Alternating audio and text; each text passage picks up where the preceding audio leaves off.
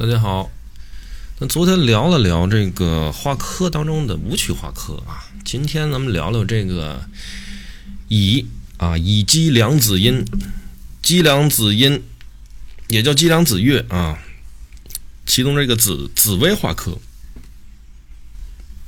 昨天咱们讲了这个化科是什么？主功名对吧？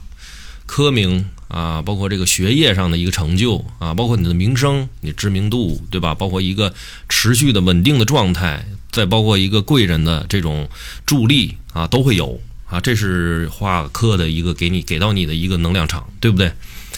它紫薇化科本身，紫薇就是一个很尊贵的星，所以紫薇化科它会更风光，对不对？而且很有面子，名声很响啊，名声很响亮。甚至可以去怎样扬名四海，在你圈内圈外都人都知道你的大名啊，而且非常受别人的尊敬欢迎，所以进而来说的话，你搞什么事业，你说好搞，你很好搞，所以说你事业也会推的这种顺风顺水的状态。哎，好，我不做事业，我干什么？我比如说我的公职啊，我服务的是这种呃公职单位啊，服务老百姓啊，或者是做一些这个。啊，这个这个，呃，机关单位的这种工作啊，如果是你幸运逢上了你紫薇化科了，哎，很容易你今年是一个升迁年份，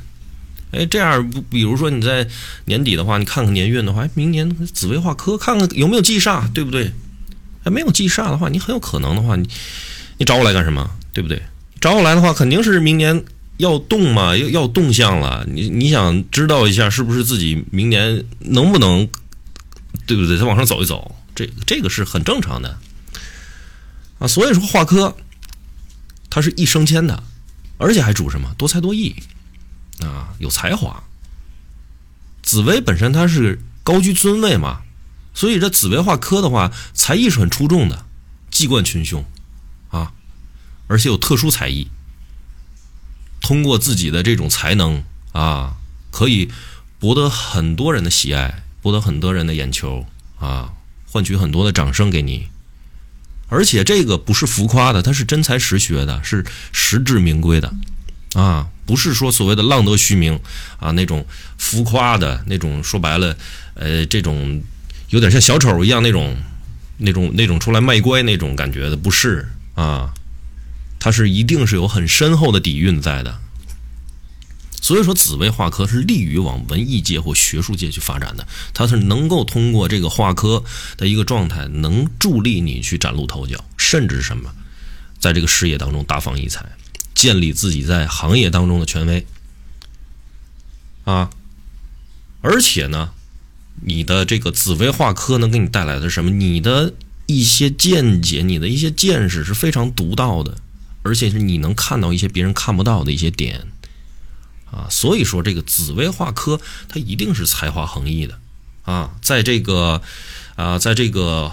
在你的圈层当中，在你的事业当中，你的讲话是很有分量的啊，行业当中你的讲话也是很有分量的啊，容易会受到别人的欣赏和支持啊。但是呢，紫薇化科为人也是很好面子的啊，因为呢名声在外，本身紫薇它又是一个地星，它的负面来说的话。咱讲一讲，他就是好面子，对不对？而且呢，是缺乏主张主张的啊，缺乏他自己的自己的主观的一些东西啊，而且耳根子比较软啊，有点好高骛远啊，而且自大，有有一些啊，类似于像偏心啊。像这个紫薇化科的人有一个缺点，就是他喜欢一件事儿，他能把这个事儿。啊，做到极致，或者喜欢一个人，他能把这个人捧到很高的一个地位。但但但是如果他讨厌一个人的话，他能能诅咒他，你你你你那个就无所不用其极啊！就是他的这种爱爱憎分明的感觉，就来来自来源于他的这个画科之后的那种很随性的感觉。他自己是啊，不是说很主观的，而是说这个这个东西是太随性了，太随性了。就是很不客观了啊，很不客观了，就是完全随着自己的心意在走啊。但是画科呢又主声誉比较好啊，而且呢也不会孤独啊，包括脾气、风度这个外外在的表象的东西，给人都感觉还是很好的啊，给人还是很好的。这个地星化科呀，喜欢什么？辅相朝元或百官朝贡啊，主什么？得人声望啊，他可以有很有声望。这样这一个格局给他架起来之后，他这个画科就变得更有价值。如果没有辅相或者是吉要的这种哎对拱啊，或者是会照啊，但如果反之你。见四煞，或者是啊，这个这个行啊煞呀啊这种耗特性的这种星耀啊，给给到你的时候，或者是什么桃花啊同度，或者是对拱啊，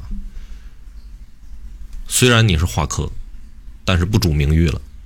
啊，但是就他就不主你的名誉了。但怎么样怎么样说呢？无论性质如何吧，反正这个紫薇化科。啊，守命的啊，主要还是说博学多才啊，兴趣也是比较广泛的。如果说是你看见到什么文昌啊、文曲，包括龙池凤阁啊，包括天才啊这样的这个星耀同会的话，会给你的才艺做更大的一个加持啊，在行业当中你是可以啊独树一帜的啊，可以有很高的一个名誉在。这个紫薇居命宫啊，紫薇居命宫，交友宫的话啊，多数都是不太好。尤其是什么，紫薇在紫位啊，也是在子宫化科的时候，在子宫化科的时候，咱先不论它是命还是啥啊，咱先看它在子宫化科的时候，如果是在命宫，它的交友宫的太阴肯定是在什么位置？在四宫，一定是在四宫。而且必定同时是化忌的，这主什么呀？主下属不得力啊，啊！而且容易受到什么？你的这个圈内的朋友啊什么的会拖累你的，你下属会拖累你的。为什么？太阴它本身就主静啊，主是是很细致，但是主静，它化忌的时候是不是就是拖沓的那种感觉就出来了？你喜欢你你你任何人也不喜欢自己的下属是，啊这种拖拖沓沓的办事不利的这种啊这个说话也说不利索对不对啊都不喜欢这样的，所以说像这种情况的话，这种情况呢它就不太好啊，而且交友宫的星耀会影响什么？影响兄弟宫，因为它两个是兄弟宫跟交友宫永远是它两个是对拱的啊，永远是对拱的，所以说你在这个交友宫不太好的时候，而且就会变成什么？你还不太。不太善于，或者是不太利于去跟别人合作干一些事情，啊，所以说还是要看这个两个宫啊，看这个交友和兄弟这两个宫位的星耀去具体的做推断啊。凡是紫薇化科太阴，同时肯定它是要化忌的啊。晚晚上生的人，太阴是入庙啊，晚上生的人太阴入庙，这个情形呢还可以啊，还可以。但如果白天生的太阴落陷啊，在太阴所落陷的那个宫位当中，就会成为就会成为人生的一个缺点啊，它会成为人生的一个缺点啊。唯一比较良好的格局是什么？你晚上生的人，那紫薇在午，太阴呢什么在交友宫化忌，但是他太阴是入庙的，则主什么下属是得力的，这是个月朗天门格啊，而且。尤其是以什么这个下属是如果是个女性的话，哎，更好了，更好了。紫薇化科呢，还主这个宽厚啊，主宽厚，但是容易变成什么？刚才我们讲了，这容易变成主观啊，这种爱恨的这种随性的东西，对，会表现的很明显啊，就减弱了那种宽厚的形象啊。再加上这种化科啊，容易什么遭到嫉妒啊，遭到嫉妒。所以，往往呢，